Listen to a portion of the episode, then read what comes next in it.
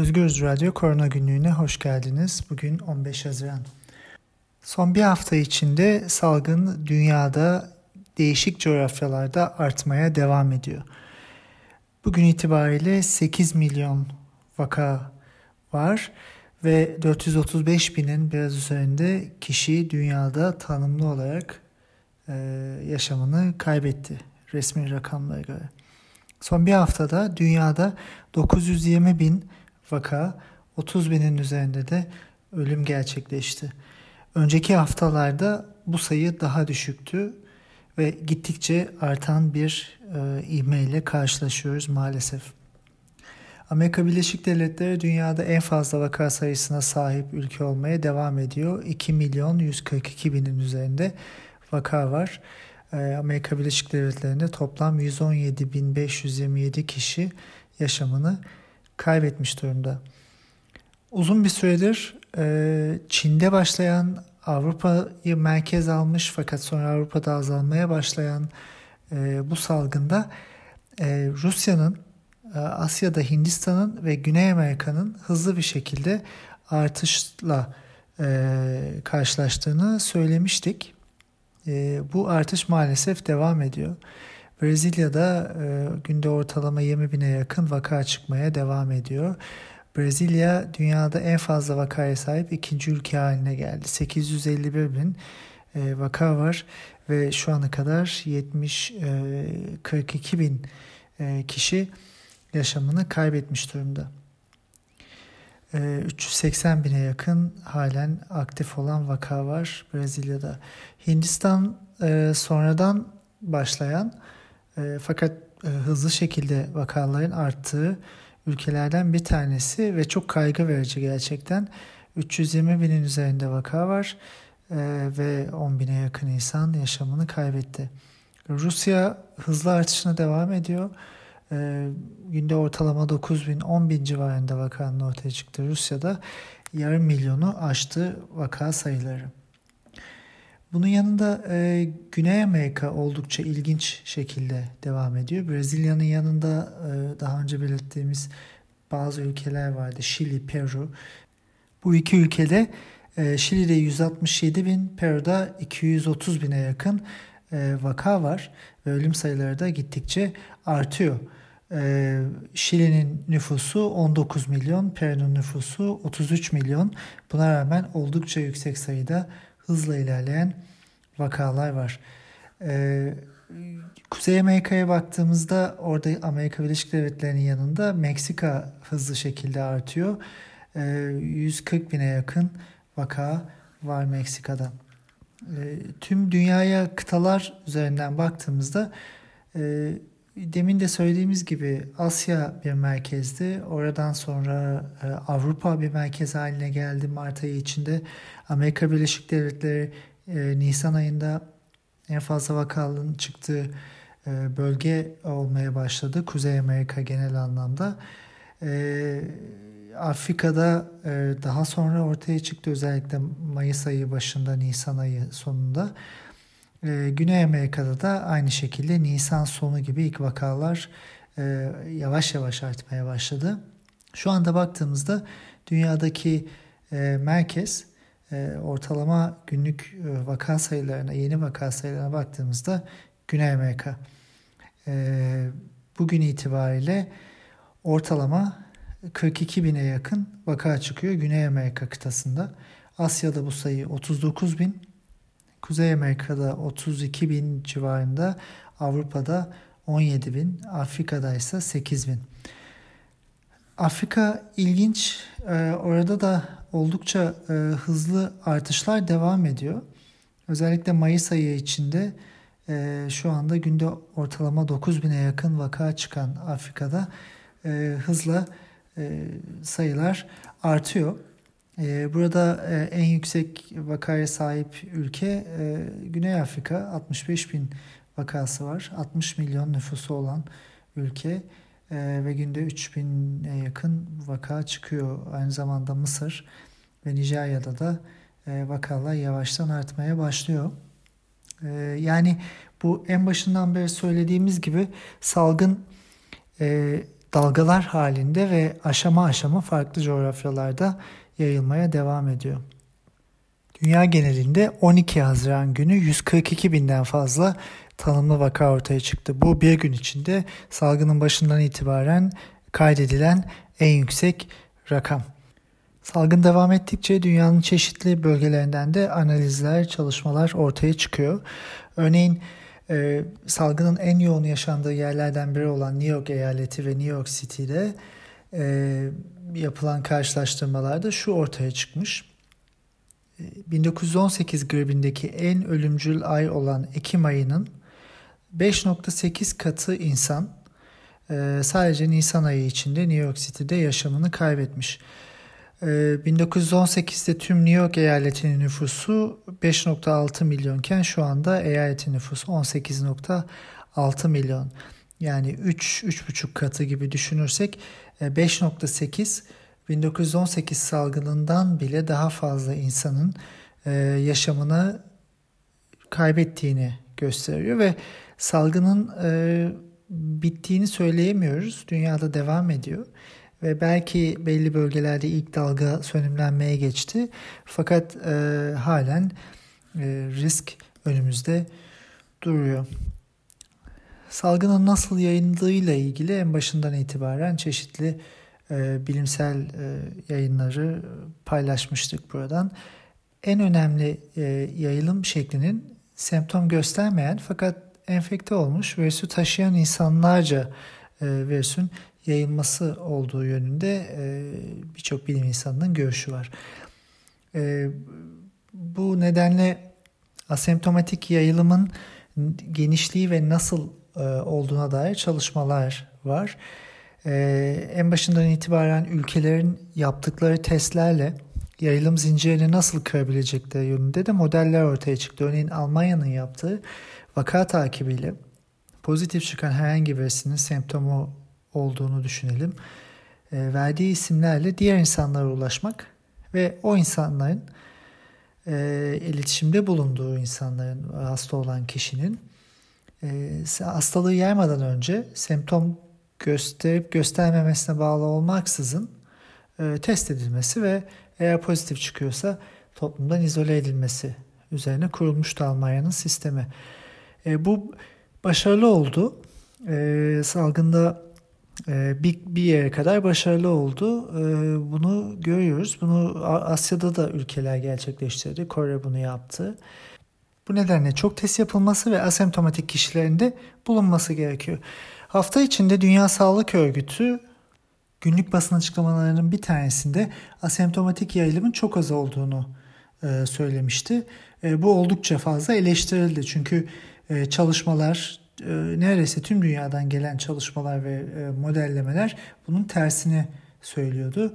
Ve Dünya Sağlık Örgütü de bu eleştirilerin açıklamasını yanlış anlaşılma olarak değerlendirdi ve e, gerçekti. E, asemptomatik hastaların e, neden önemli olduğunu daha önce e, çok e, konuşmuştuk. E, çünkü genel olarak hastalığı tanımlanamamış enfekte olmuş ya da semptomu hiç göstermeyen e, kişilerin hastalığın yayılmasında ana etkenlerden biri olduğuna dair e, birçok bilimsel çalışma var. Bu 16 Mart'ta yayınlanan bir Science dergisinde bir çalışma vardı. Onun dışında Çin'le ilgili başka bölgelerle ilgili de Şubat ayı içinde Çin'deki erken epidemiyolojik yayınların ortaya çıktığını biliyoruz. Örneğin Lancet dergisinde bir yayın vardı. Ee, çocuklardaki SARS-CoV-2 enfeksiyonları da e, önemli bir e, yayılım yolu olarak nitelendiriliyor. 18 Mart'ta New England Journal of Medicine'da bir makalede e, bundan bahsedilmişti. Asemptomatik çocuklarda ve asemptomatik kişilerde bu çeşit yayılımın gerçekleşebileceğini hatta hatta geçen hafta içinde e, semptom göstermese bile e, insanlarda uzun vadeli e, göğüs tomografisinde klinik bulguların ortaya çıkabileceği e, üzerine bazı çalışmalar yayınlanmıştı. E, ve asemptomatik insanların da aslında e, hastalığı göstermeseler bile hasta olan insanlar kadar virüs taşıyabilecekleri yönünde çalışmalar da çok önceden yayınlanmıştı. Örneğin 19 Mart günü New England Journal of Medicine'da e, bir makale. Yani sonuç olarak e, belirti göstersin ya da göstermesin enfeksiyon taşıyan her kişinin potansiyel bir yayıcı olduğunu biliyoruz. Ve bu nedenle hem yaygın testler yapılması gerekiyor hem de e, insanların sosyal mesafeyi korumaları gerekiyor. Bizde Türkiye'de epidemiolojik veriler çok detaylı açıklanmıyor tabii ki ama dünyada açıklanıyor ve dünyada çalışmalar devam ediyor. Dünyadan öğrendiğimiz bilimsel bilgiler var. Örneğin e, Japonya'da 3184 vaka karşılaştırılarak yapılan e, bir çalışma var. E, bu vakalarda 61 tane vaka öbeğine rastlanmış. Yani 61 tane hasta grubu salgını devam ettirmiş. Ve bu salgını yaratan, bu öbekleri de yaratan 22 primer enfekte kişi e, bulunmuş. Ve bu insanların e, %60'tan fazlası e, 20 ve 40 yaş arasında. Ve bu insanlar semptom göstermemişler. Yani e, bakıldığında e, bu insanlardan e, yayılma gerçekleşmiş birçok kişiye fakat bu insanlar hasta olmamışlar ve 20-40 yaş arasındalar. Yani e, çalışmanın kapsamı dar tabii. 3200'e yakın kişi de e, çalışma gerçekleştirilmiş. Fakat genç nüfusun salgının yayılmasında en etkili etken olduğuna dair bir örnek olması açısından bu çok önemli bir çalışma.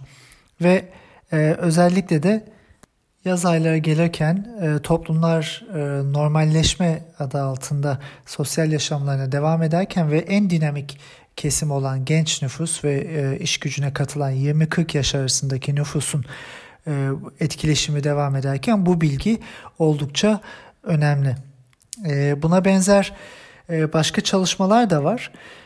Çocukların COVID-19'daki taşıyıcılık kapasiteleriyle ilgili birçok çalışmadan bahsettik. Daha önce de e, ortaya çıkmıştı bu tip yayınlar. E, başka çalışmalar da e, çıktı hafta içinde. E, buradan anladığımız şu. Birincisi çocuklar da erişkinler kadar virüs taşıyorlar. E, ikincisi çocuklar çocuklara bulaştırabiliyor. Aynı zamanda çocuklar erişkinlere de hastalığı bulaştırabiliyorlar. E, semptomların az olması nedeniyle ise e, çocukların vakaları tam olarak belirlenemiyor olabilir e, görüşü hakim. Yani buradan şu ortaya çıkıyor. E, kreşlerin açılması, okulların açılması büyük risk taşıyor. Tüm dünyada, Avrupa'da da tabii böyle, Türkiye'de de aynı şekilde. Onun dışında e, gençlerin sosyal yaşam içinde mesafe kuralına uymadan e, yaşamaları e, dünyanın her yerinde e, büyük bir e, risk taşıyor. E, tabii baktığımızda sadece e, Avrupa'da, Türkiye'de değil Amerika Birleşik Devletleri'nde e, çok net şekilde e, bir ayrım görüyoruz. Salgını ciddiye almayan, sosyal mesafe ve maske uygulamasını yaşama geçirmeyen kitleler e, salgını arttırıyor. E, ve bu e, böyle devam edecek. Salgın bu şekilde artacak. E, virüs siyasetçilerin normalleşme argümanlarına ya da ekonominin gereklerine göre hareket etmiyor. E, geçen e, hafta içinde e, Florida'da e, salgının başından itibaren en fazla vakanın ortaya çıktığı gün kaydedildi. 2581 yeni tanımlı vaka ortaya çıktı. Ee, ve e, birkaç gün önce Florida eyaleti normalleşme ve açılma gevşeme politikasına geçmişti. Ee, bunların e, etkilerini uzun vadede maalesef göreceğiz. Her ülkede aynı manzaralarla karşılaşıyoruz. Sosyal mesafe olmadan, maske olmadan birbirleriyle etkileşime geçen e, insanlar salgının yayılmasına e, maalesef neden olacaklar. Bu sayılar ve dünyadaki örnekler üzerinden son bir bilimsel çalışma ortaya koyalım. Nature dergisinde hafta içinde yayınlanan bir makalede bir modelleme çalışmasında Avrupa'da e, karantina önlemleri alınmasaydı 3.1 milyon kişinin daha e, hastalanabileceği yönünde bir e, çalışma yayınlandı. Ve bu insanlar içinden ölüm oranları düşünüldüğünde on binlerce kişinin daha yaşamını kaybetmiş e, olacağı e, ortada. Yani sosyal mesafeyi korumak gerçekten bir söylem değil, bir pratik olmalı ve e, sosyal mesafe, fiziksel mesafe korunup maske kullanıldığında bulaşmanın olabildiğince azaldığını biliyoruz. Tabi salgın hızla devam ettiğinde ve toplumun geneline hızlı bir şekilde yayıldığında e, genel karantinadan başka bir seçenek de ortada olmuyor. İspanya, Fransa, Birleşik Krallık, Almanya'nın bir kısmı, İtalya maalesef bu şekilde bir süreci yaşadı. Dünyada bunlar olurken Türkiye'de de 1 e, Haziran'daki e, normalleşme açılımları çok eleştiri toplamıştı ve birkaç hafta içinde e, bu uygulamaların salgını arttırabileceği, vaka sayılarını arttırabileceği yönünde bilim insanları görüş belirtmişti. Biz de buradan söylemiştik. Baktığımızda son 2-3 gündür e, Türkiye'de vaka sayılarının arttığını görüyoruz maalesef. 11 Haziran'da e, 987, 12 Haziran'da 1195, 13 Haziran'da 1459, 14 Haziran'da ise 1562 vaka ortaya çıktı. Ortalama 45 bin test yapılıyor e, bu her günde. Vakalar artıyor Türkiye'de ve 1 Haziran'dan itibaren söylenen normalleşme e, adı altında e, salgının reddedilmesinin faturası bizim için maalesef ağır olabilir. Türkiye'de daha ilk dalganın bitmediğini hatta e, yükselişe geçtiğini, ikinci bir e, dalgalanmayla yükselişe geçtiğini görüyoruz. E, bu e, oldukça kaygı verici bir durum. E, vaka sayılarındaki yükseliş bu belirttiğimiz hızlandırılmış normalleşmenin bir sonucu. Burası kesin. Son iki hafta içinde e, toplumda insanların birbirleriyle iletişimi, e, e, hareketliliğin artması, turizmin açığa çıkması, e, insanların e, AVM'lerde toplanması, futbol müsabakalarında e, dışarıda toplanmaları, tatil merkezleri, ve diğer çeşitli sosyal etkileşimlerle vaka sayılarının artışa geçtiğini görüyoruz. Ama geleceğe dair gerçekçi bir analiz yapılabilmesi için Türkiye'de bu epidemiyolojik verilerin çok detaylı olarak açıklanması ve bilim insanlarının da müdahale edebilmesi önümüzü nasıl e, görebileceğimizi e, düşünmemiz gerekiyor. E, maalesef Türkiye'de en başından itibaren ne kadar e, altını çizsek de e, veriler detaylı şekilde açıklanmadı.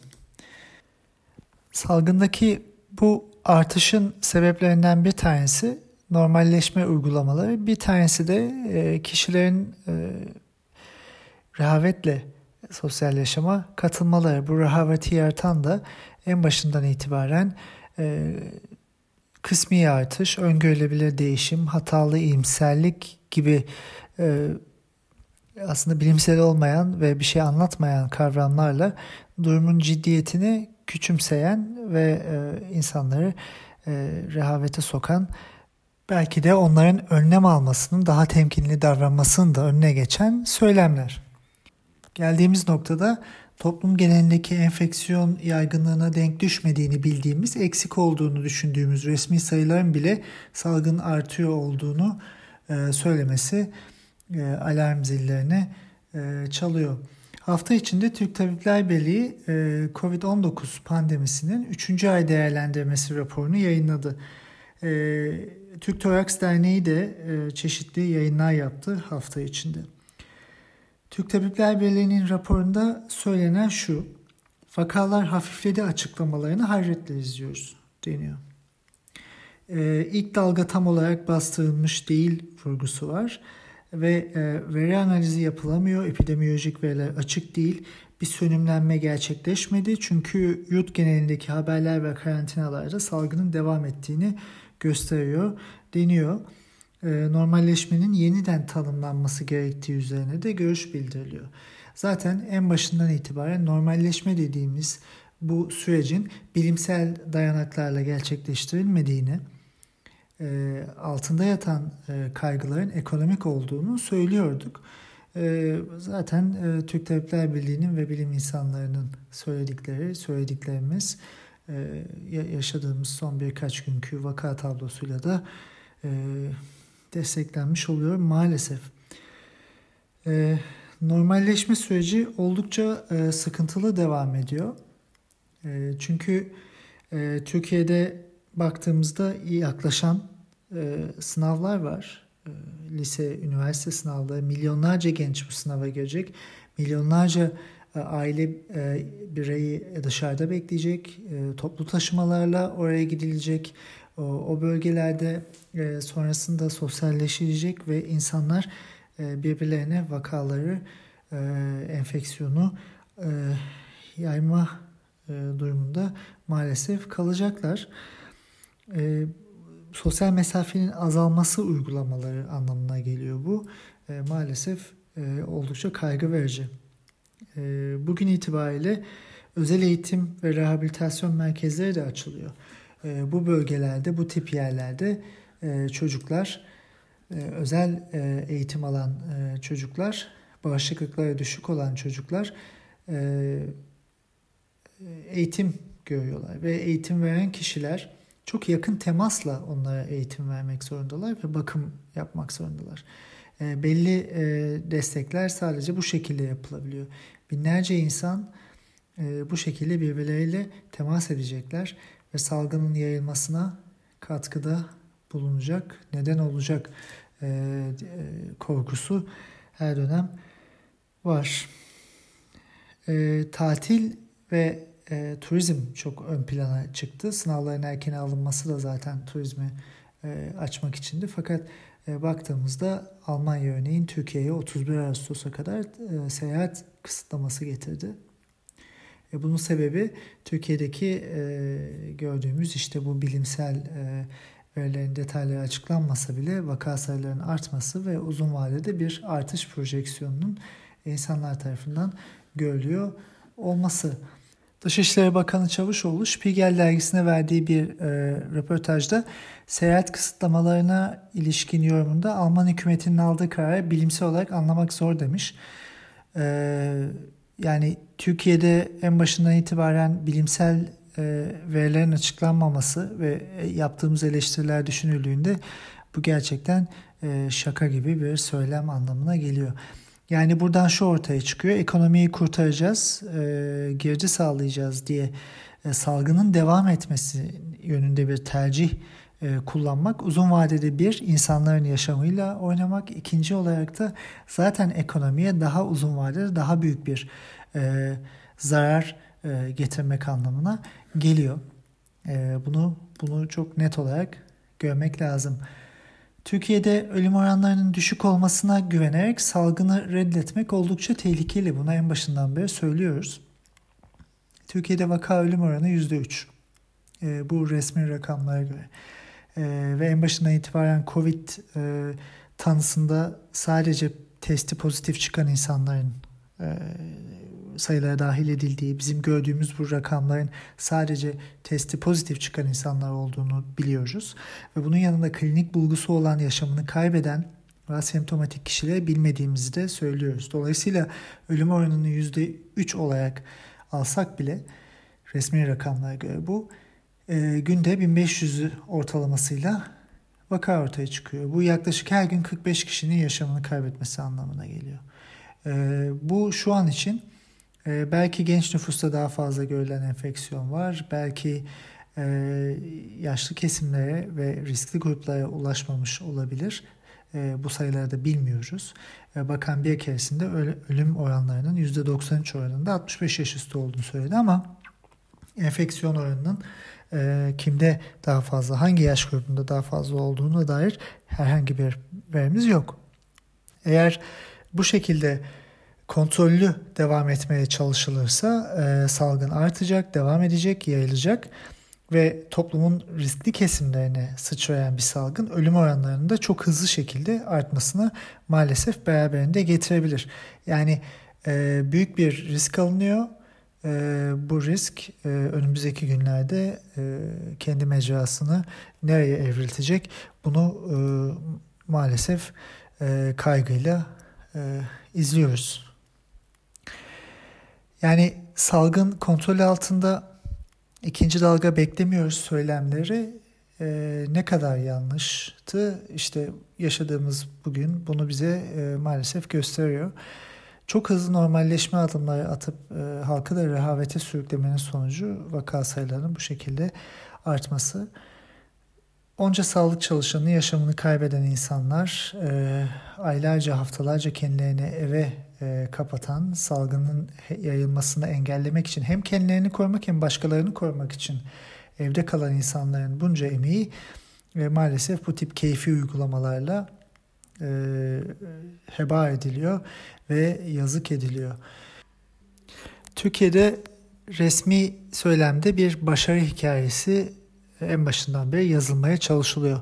Tablonun en pembe kısımları, en e, iyimser tablo ve senaryolar ortaya konurken e, hem televizyonlarda, medyada bilimsel olmayan Türk geni, kelle paça, sıcakta bu virüs ortadan kalkacak, dişimizi sıkalım, güzel günler bizi bekliyor söylemleriyle vakit kaybederken bir yandan da hükümetin ve e, resmi yetkililerin söylediği e, başarı hikayeleriyle e, halk e, rehavete sürüklendi.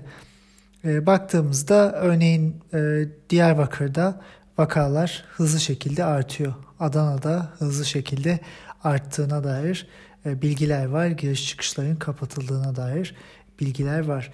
Şimdi bunlara baktığımızda e, sıcak bölgelerde virüsün e, ortadan kalktığını görmüyoruz. Suudi Arabistan'da e, vaka sayıları gittikçe artıyor. Zaten e, biz kış yaşarken e, Güney Amerika'daki ülkelerde e, artışın gerçekleştiğini söylemiştik. Dolayısıyla hiçbir şekilde e, çevresel etkilere bağlı olarak bu virüsün yayılımı ortadan kalkmayacak. Sosyal mesafenin korunması, tedbirlerin alınması gerekiyor. Etkili olduğu bilinen aşı ve ilaç yok ve bu nedenle salgında alınması gereken önlemler daha çok farmasötik olmayan müdahaleler. Yani bunlar da aslında ikiye ayrılıyor. Kişisel müdahaleler ve tedbirler ve idari devletlerin yapması gereken uygulamalar. Bu uygulamalar tek başına değil ancak beraber yaşama geçirildiğinde anlam kazanan e, uygulamalar. Örneğin kişisel önlemler elbette mesafeyi korumak. Eğer herhangi bir kişiyle 2 e, metreden az bir mesafedeysek e, maske kullanmak, herkesin kullanması. Sosyal yaşama dair tercihlerde e, salgının varlığını ve devamını e, gözetmek. Yani rehavete kapılmadan, salgın bitmiş gibi davranmadan işi ciddiye alarak yaşamak. Tabii her şey kişilerin kendi tercihleriyle olamıyor. En baştan söylediğimiz gibi sokağa çıkma yasakları uygulanırken 65 e, yaş üstü ve 20 yaş altının e, dışarı çıkamaması söz konusuydu ama e, iş gücünü oluşturan diğer kesim ve biraz önce belirttiğimiz gibi aslında asemptomatik vakaların çoğunu oluşturan ve salgını yaymada da ana primer vaka öbeklerini çok fazla oluşturan genç kesim yani 20-50 e, yaş arasındaki kesim e, sokaktaydı Türkiye'de. E, şu anda da yani bu insanlar hala sokaktalar ve kendi tercihleriyle o zaman da evde kalamıyorlardı. Şimdi de kalamıyorlar, işe gitmek zorundalar. Yani zorunlu işe gitmek kişilerin kendi tercihinin dışında bir durum oluyor. İdari önlemlerden ilki aslında durumun gerçekliğini açıklamak. Yani rehavete sürükleyecek pembe tablolar e, elbette umut vermek, elbette e, dayanışmayı güçlendirmek e, gerekebilir, gerekiyor ama e, gerçeği saklamak e, anlaşılabilir bir şey değil. E, epidemiolojik verilerin verilmemesi de zaten e, bunu ortaya koyuyor bize. Türkiye'de resmi söylem panik yapmamak adına durumu böyle gösteriyor ama e, insanların daha rahat davranmalarını sağlıyor maalesef. E, e, salgın değerlerinin en yüksek olduğu zamanlarda ve halen kişilerin yakınlaştığı e, ve yakın çalıştığı alanlarda sınırlamalar eksik kaldı. Yani fabrikalarda, toplu taşımada, e, diğer bölgelerde. Örneğin cezaevlerinde e, vaka sayılarının arttığını biliyoruz e, ve Adalet Bakanı Yardımcısı cezaevlerinde Covid-19'dan ölen olduğunu söylemiyoruz, hiç olmadığını da söylemiyoruz diye bir açıklama yaptı hafta içinde. Yani bu aslında kendi başına pandemi sürecinde Türkiye'nin resmi söylem pratiğini çok iyi özetliyor. Konuşmak ama hiçbir şey söylememek. E, bu şekilde devam ettiği için e, salgında e, e, halen e, artmaya devam ediyor Türkiye'de.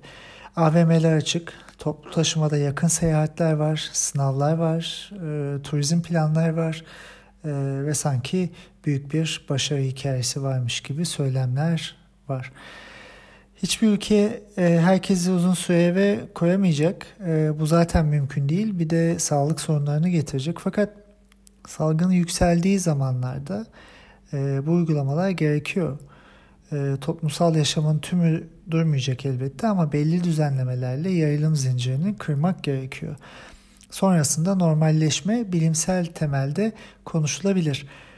E, Almanya ee, İtalya, Fransa, İspanya buralarda da yaşam yavaş yavaş açılıyor. Ee, ve Türkiye'de de zaten e, normalleşmenin yanında olanlar ve onun bayraktarlığını yapanlar e, İtalya'da, İspanya'da, Almanya'da sokaklarda insanlar biz niye olmayalım e, argümanıyla ortaya çıkıyorlar. Şimdi baktığımızda bu argümana çok e, net bir yanıt şu. Birincisi bu ülkelerde haftalarca insanlar evlerinde kaldılar. Ee, çok yüksek sayıda testler yapıldı. Ve baktığımızda bugün itibariyle, dün itibariyle İtalya, İspanya ve Almanya'daki vaka sayıları Türkiye'dekinden daha az toplama.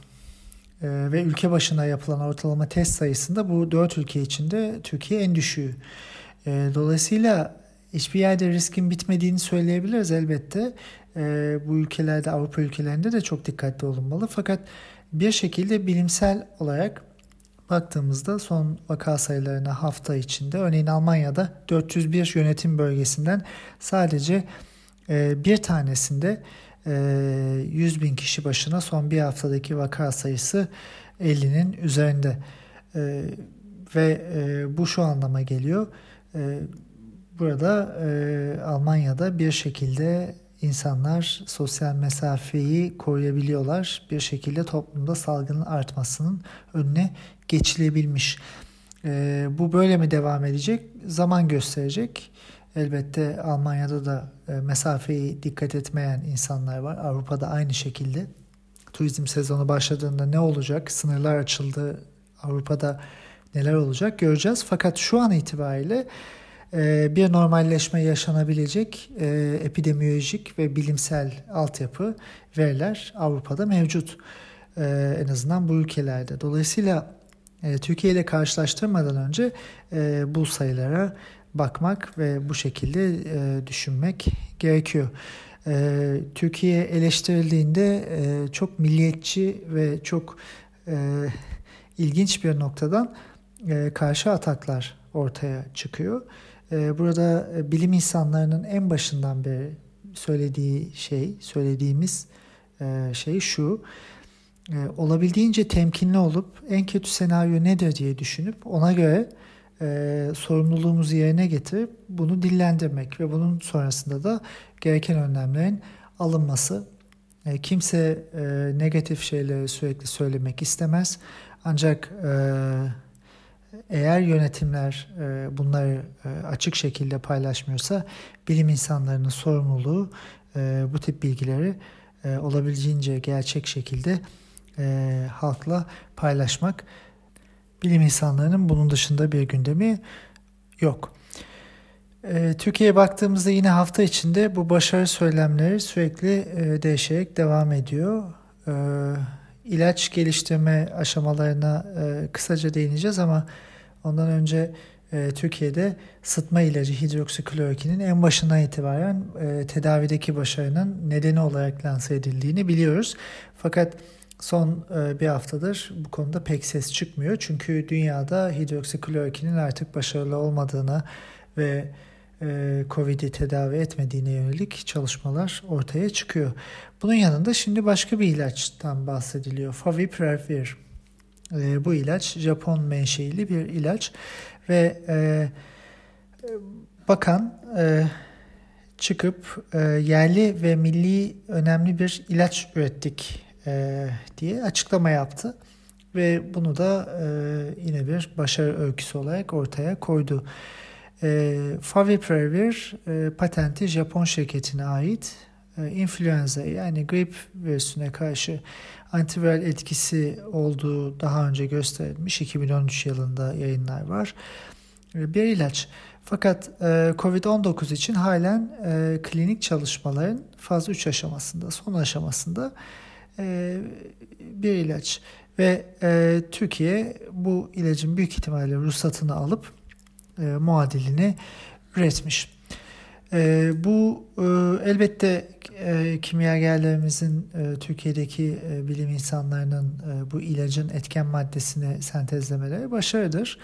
Fakat bakanın betimlediği gibi yerli ve milli bir başarı olması e, kimse yapmadan önce bunun yapılabilmiş olması durumunda geçerli olurdu. Yani protokoller açık olarak ola, e, bulunan patenti bulunan ve sentezlenme kimyasal mekanizmalarına ilişkin açık yayınların olduğu e, bir kimya maddesini sentezlemek büyük bir başarı değil. Muadilini ürettik demenin neden zor olduğunu bilmiyorum. Bu da bir başarıdır. Bu da bir şekilde elbette hastalara katkısı olacaksa, onları iyileştirecekse önemli bir başarıdır. Fakat eleştirilere karşı bakan e, molekülü e, kimseye bağlı olmadan sentezledik. E, konformist cahillerin dışarıdan gazel okuması kolay diye e, yorum yapmış. E, buna pek yanıt vermek e, gerekmiyor. Elbette genel olarak baktığımızda hiçbirimiz e, dünyada, Türkiye'de e, sürekli olarak evde kalmak ve yaşamımızın kısıtlanmasını istemeyiz. Ancak normalleşme dediğimiz sürece ne kadar acele, ne kadar e, bilimin dışında adımlarla ve ne kadar e, kişisel tercihlerle e, adım atarsak, geçersek gerçek normalleşmenin bir zaman gelecek olan bu gerçek normalleşmenin e, gelmesini o kadar ötelemiş, o kadar ertelemiş oluruz. E, burada bunu yapmama sorumluluğu e, herkesin sadece e, kişilerin halkın değil, halk maske takmadı diye suçlanabilecek bir e, durumda değil. Çünkü e, yukarıdan aşağıya söylenen söylemlerin bir rehavete yol açtığını Türkiye'de biliyoruz. Peki ne yapılmalı? ve bu salgın Türkiye'de bu artış nasıl engellenebilir? Birincisi olabildiğince geniş bilimsel bir temel yaratılmalı. Bilim kurulunun en başından beri etkisiz e, bir rol aldığını biliyoruz. Bilim kurulunun genişletilmesi, e, bilim insanlarının, Türk Tabipler Birliği'nden bilim insanlarının orada yer alması e, ve tüm verilerin şeffaflıkla detaylı açıklanması gerekiyor. Bu yapılması gereken ilk şey.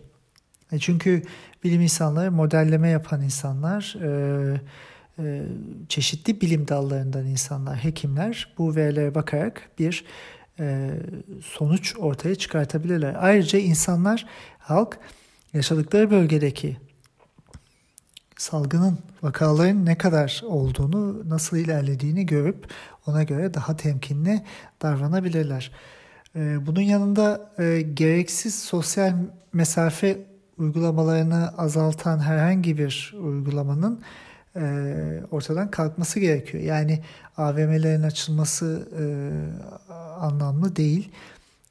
İnsanların ortak alanlarda toplanabileceği mekanların yaratılması, örneğin e, büyük sınavlar gibi, e, fabrikalar gibi, cezaevleri gibi e, bölgelerin daha sıkı kontrol edilmesi, çalışma koşullarının düzenlenmesi gerekiyor. Çünkü baktığımızda fabrikalarda da çok fazla insanın hastalandığını görüyoruz. Testlerin artması olumlu bir gelişme tabii bu ama en başından beri oldukça fazla e, eleştiriler sonucunda yavaş yavaş arttı. E, bu sayıların daha da artması gerekiyor. Tarama metotlarının yayılım zincirini kıracak şekilde geliştirilmesi gerekiyor. Sadece semptomu olan hastaların, hastaneye giden insanların değil, daha geniş e, örneklemler alarak testler yapılması gerekiyor. Türkiye'de antikor testlerine başlanacak. 150 bin kişiye test yapılacak. Bu örneklenmenin nasıl alınacağı önemli. E, dolayısıyla bu e, Türk Tabipler Birliği ile paylaşılmıyor. E, bunun paylaşılması ve bu örneklemin beraber yapılması gerekiyor. Onun dışında söylemsel olarak gerçekten bu salgının ciddiyetine dair laflar edilmesi gerekir. Çünkü sadece ekonomi devam etsin diye ve insanlarda Türkiye'deki ölüm oranları düşük diye böyle devam eder diye düşünmek e, büyük bir aymazlık, büyük bir yanlış. E, e, azalabilir ama e, azalmaması durumunda, salgının eski haline dönmesi, artması durumunda ve belki 65 yaş üstünde daha fazla sıçraması durumunda ölüm oranları da bir anda artacak. E, ve yaz sezonu geldi, insanlar seyahat ediyorlar, e, işlerine gidiyorlar, ve özellikle klima kullanımlı ortamlarda daha çok bulunacaklar. Toplu taşıma olsun çalıştıkları ortamlar salgının kapalı mekanlarda bu anlamda artması daha da hızlanacak. Dolayısıyla gerçekçi bir planlama yapılması için tek kişinin birkaç kişinin fikri değil en geniş bilimsel fikir yaşama geçirilmeli. Bu nedenle verilerin açıklanması Türk Tabipler Birliği'nin sürece dahil edilmesi gerekmekte kimse kontrollü şekilde salgını yayarak e, ölümlerin zaten az olmasına güvenerek e, herhangi bir sürü bağışıklığı kavramını yaşama geçirmeye çalışmamalı. E, çünkü antikor testleriyle yapılan çalışmalardan e, bildiğimiz kadarıyla bir ülke bazında en fazla bağışıklığa sahip olan salgını yaşamış ve geçirmiş kişi sayısı oranı İspanya'da %7. İspanya için de Madrid'de %14 en yüksek. Ee, İsveç'te yapılan bir çalışma var. Stockholm'da bu oran %7. Ee, fakat ülke genelinde daha düşük. Almanya'da Heinsberg bölgesinde %14 fakat Almanya'nın genelinde bu %2-3 civarında olduğu düşünülüyor. Hastalığı geçenlerin en yüksek olduğu bölge dünyada bir bölge olarak baktığımızda New York City. 3000 kişide yapılan bir antikor taramasında testlerin %21 pozitif çıkmıştı. Yani Dünyada salgını en ağır geçiren yerlerde bile bağışıklık kazanma oranı çok düşük. Kaldı ki e, sürü bağışıklığı gibi bir süreç e, bu e, gidişatta e, çok uzun zaman alacak ve bu süre içinde hem vakalar artacak hem yaşam kayıpları artacak. E, uzun vadeli yani birkaç sene sürebilen bağışıklık kazanıp kazanmayacağımızda bunu geçirdikten sonra da halen e, belli değil. Ee, bahsettiğimiz gibi e, Türkiye'de %3 vaka ölüm oranı var. Fakat bu bilgiler doğruysa bile e, 180 bin kişi ancak e, vakalar hastalığa yakalandı ve e, bilmediklerimizde birkaç katına bile çıksa nüfusun çok çok küçük bir kesimi yüzde bir iki o oranı. E, dolayısıyla ölüm oranının düşük olmasıyla kontrollü e, devam e, bir arada gitmeyecek. Normalleşme e, süreci uygulamak salgının süresini uzatacak e, ve e, etkili önlemler alındığında korunabilecek gruplarda maalesef yaşam riskiyle karşı karşıya kalacak. Bahsettiğimiz gibi birçok çalışma gençlerin ve semptom göstermeyenlerin salgını yaymada önemli rol oynadığını gösteriyor. Fakat yapılması gereken Türkiye'de hal böyleyken toplumların en dinamik kesimi olan gençlerin ve iş gücüne katılanların da bir tedbire e, yönelik e, çerçeveye alınması gerekiyor. Yani tedbir ne olacak sorusunun yanıtı hiçbir şey olamaz. Önlemler gereksiz sosyal etkileşimden uzak tutacak uygulamalar olmalı. fakat eğer serbest dolaşım ve sadece artışa geçmiş ama hala önlenebilir olduğunu gördüğümüz e, seviyedeki vakalara dair tedbir alınmazsa ileride maalesef yine bir karantina süreci kendini dayatacak. Ekonomik kaygılarla yaşamın normalleştiğini söylemek ve buna göre kararlar almak insan yaşamını tehlikeye atmaktan başka bir şey değil. Elbette insanların etkileşimi, teması %100 kesilemez. Ancak bir süre bu salgında önümüzü görebilecek düzeye ulaşana kadar e, bu etkileşimin en aza indirilmesi gerekiyor. Önümüzdeki günlerde, önümüzdeki haftalarda bu salgınla ilgili konuşmaya devam edeceğiz. Sağlıklı kalın, mutlu kalın, hoşça kalın. Haftaya görüşmek üzere.